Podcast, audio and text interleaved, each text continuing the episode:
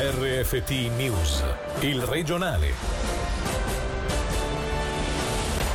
Coronavirus in Ticino quasi raggiunto il doppio dei ricoveri rispetto alla prima ondata e il tasso di incidenza è superiore del 50% rispetto al resto della Svizzera. Marcato pericolo di valanghe sulle montagne ticinesi, la polizia cantonale allerta gli escursionisti e lancia la campagna Montagne Sicure. Attenzione alla processionaria del Pino, a sud delle Alpi si stanno già sviluppando i nidi di questo lepidottero, prestare prudenza per evitare reazioni allergiche, anche gravi. Buonasera dalla redazione di Radio Ticino. La seconda ondata della pandemia di coronavirus in Ticino ha portato a raggiungere il doppio dei ricoveri rispetto alla prima del periodo primaverile. Il nostro cantone detiene inoltre il primato di tasso di incidenza che è superiore del 50% rispetto al resto della Svizzera. Sono alcuni dei dati emersi dalla conferenza stampa Palazzo delle Orsoline di Bellinzona indetta per fare il punto della situazione sulla pandemia. Sentiamo il direttore della Divisione della Salute Pubblica, Paolo Bianchi.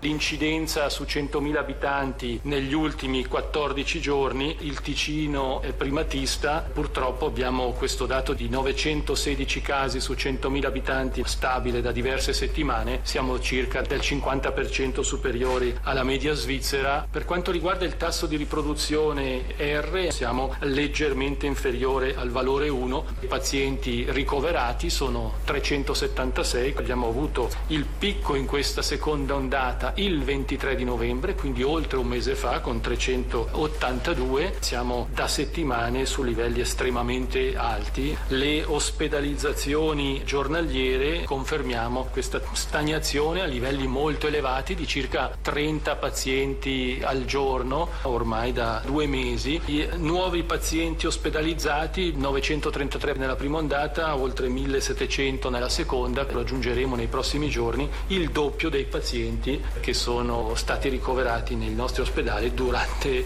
la prima ondata. Abbiamo la speranza davanti, la vaccinazione sarà un processo che durerà parecchi mesi e che non deve farci abbassare la guardia perché siamo ancora in una situazione estremamente delicata, in un equilibrio veramente fragile. E in questo momento un ruolo fondamentale lo giocano le cure intense, dove attualmente sono ricoverati 43 pazienti, come sentiamo da Paolo Merlani, direttore medico del servizio di medicina intensiva dell'ente ospedaliero cantonale. Siamo riusciti a creare 38 posti normali e 71 posti Covid. Sono 81 posti di cure intense e 28 di cure continue per un totale di 109 posti, da 53 a 109. Potremmo arrivare a 38 posti normali, vedete che da 53 siamo andati a 38 e a 34, quelli per i pazienti non Covid, sono in diminuzione, mentre da 71 fino a 105 posti dedicati a Covid, per un totale di 139. Al massimo dell'estensione avremo il 36 posti di meno per i pazienti non Covid rispetto ai tempi di pace e che solamente il 24% dei posti totali saranno dedicati ai non Covid.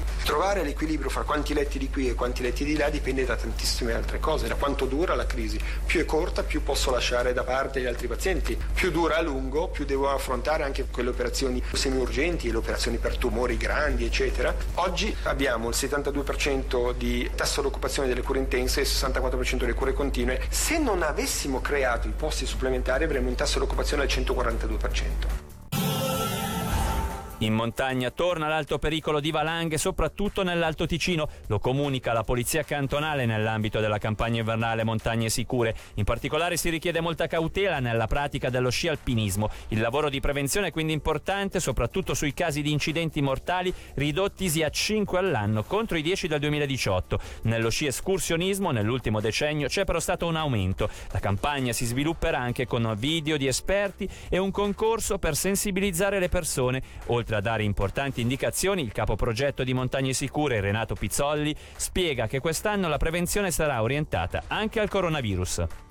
Montagne Sicure, oltre a prefissarsi l'obiettivo di lavorare in modo che la montagna possa essere sempre un piacere in sicurezza, eh, ci sono anche le disposizioni anti-Covid, soprattutto nelle stazioni sciistiche, che devono essere tenute presenti. Noi abbiamo applicato degli striscioni dove mettiamo anche quelli che sono le icone eh, dei comportamenti corretti. Siamo all'aria aperta, ma la mascherina, soprattutto soprattutto nei punti dove si creano delle colonne, è oltre che obbligatoria è anche molto utile. Per quello che riguarda invece il fuoripista, come abbiamo vissuto in uh, estate, molti neofiti si avvicinano a una realtà che è comunque tutt'altro che semplice. Noi ricordiamo di avere del materiale all'altezza della situazione, di non avventurarsi mai da soli. Se eh, eh sono le prime volte anche da delle guide esperte o dei professionisti,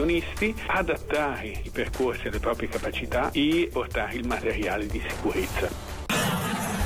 Navigazione sul Lago Maggiore firmato l'accordo per la proroga di due mesi. Oggi Gestione Governativa Navigazione Laghi e Società Navigazione del Lago di Lugano hanno sottoscritto il patto per garantire il servizio sul bacino svizzero nei mesi di gennaio e febbraio. Nel frattempo proseguono le trattative per la sopravvivenza del consorzio.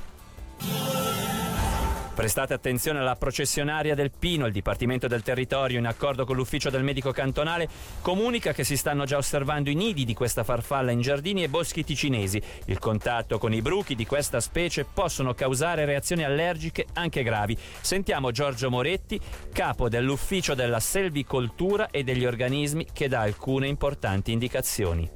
Si tratta di una farfalla che è indigena del nostro cantone, quindi in generale dei boschi di pino, con la particolarità di deporre le proprie uova sui pini silvestri in particolare, ma poi magari anche su alcune altre specie resinose e lasciar sviluppare quindi le larve che costruiscono quei nidi, quei batuffoli bianchi che si vedono molto bene sui pini. I rischi sono soprattutto per la popolazione, soprattutto per i bambini ed eventualmente per gli animali domestici, in quanto le ultime generazioni di questi queste larvette hanno sulla schiena dei peli urticanti che possono creare dei problemi sia a livello della pelle ma peggio ancora magari a livello degli organi di respirazione. La miglior cosa da fare è quando si vedono questi nidi sui pini assolutamente di tenersi un po' alla larga, quindi cercare delle passeggiate in altri posti. Per i proprietari privati di pini la miglior cosa sarebbe di eliminare i nidi in questa fase ancora dell'anno in modo che le larve non possano più continuare nel loro sviluppo e quindi poi scendere per andare a cercare delle aree nel terreno dove possano svilupparsi diventando poi delle farfalle. Concludiamo col basket, è stata una prima parte di stagione complicata per i Lugano Tigers con quarantene stranieri arrivati in ritardo che hanno complicato il lavoro del tecnico Salvatore Cabibbo e a rischio potrebbe esserci pure il futuro del club. Sentiamo il presidente Alessandro Cedraschi con tutte le cose che sono successe tra quarantene, non quarantene, partite, stranieri che da noi sono arrivati tardi, una squadra raccogliticcia, va bene. In questo anno disastrato va bene tutto, possiamo fare meglio ovviamente, stiamo dando spazio a qualche giovane. Se va in avanti così che gli sponsor non si fanno vivi, che fanno fatica a pagare e via dicendo, la città ci aiuta modestamente, il cantone pure, la confederazione non ci ha mandato ancora un centesimo, è meglio che chiudiamo e facciamo giocare la squadra Under 23. Anche per oggi l'informazione termina qui. Dalla redazione e da Davide Maggiori l'augurio di una buona serata. Il regionale di RFT, il podcast su www.radioticino.com.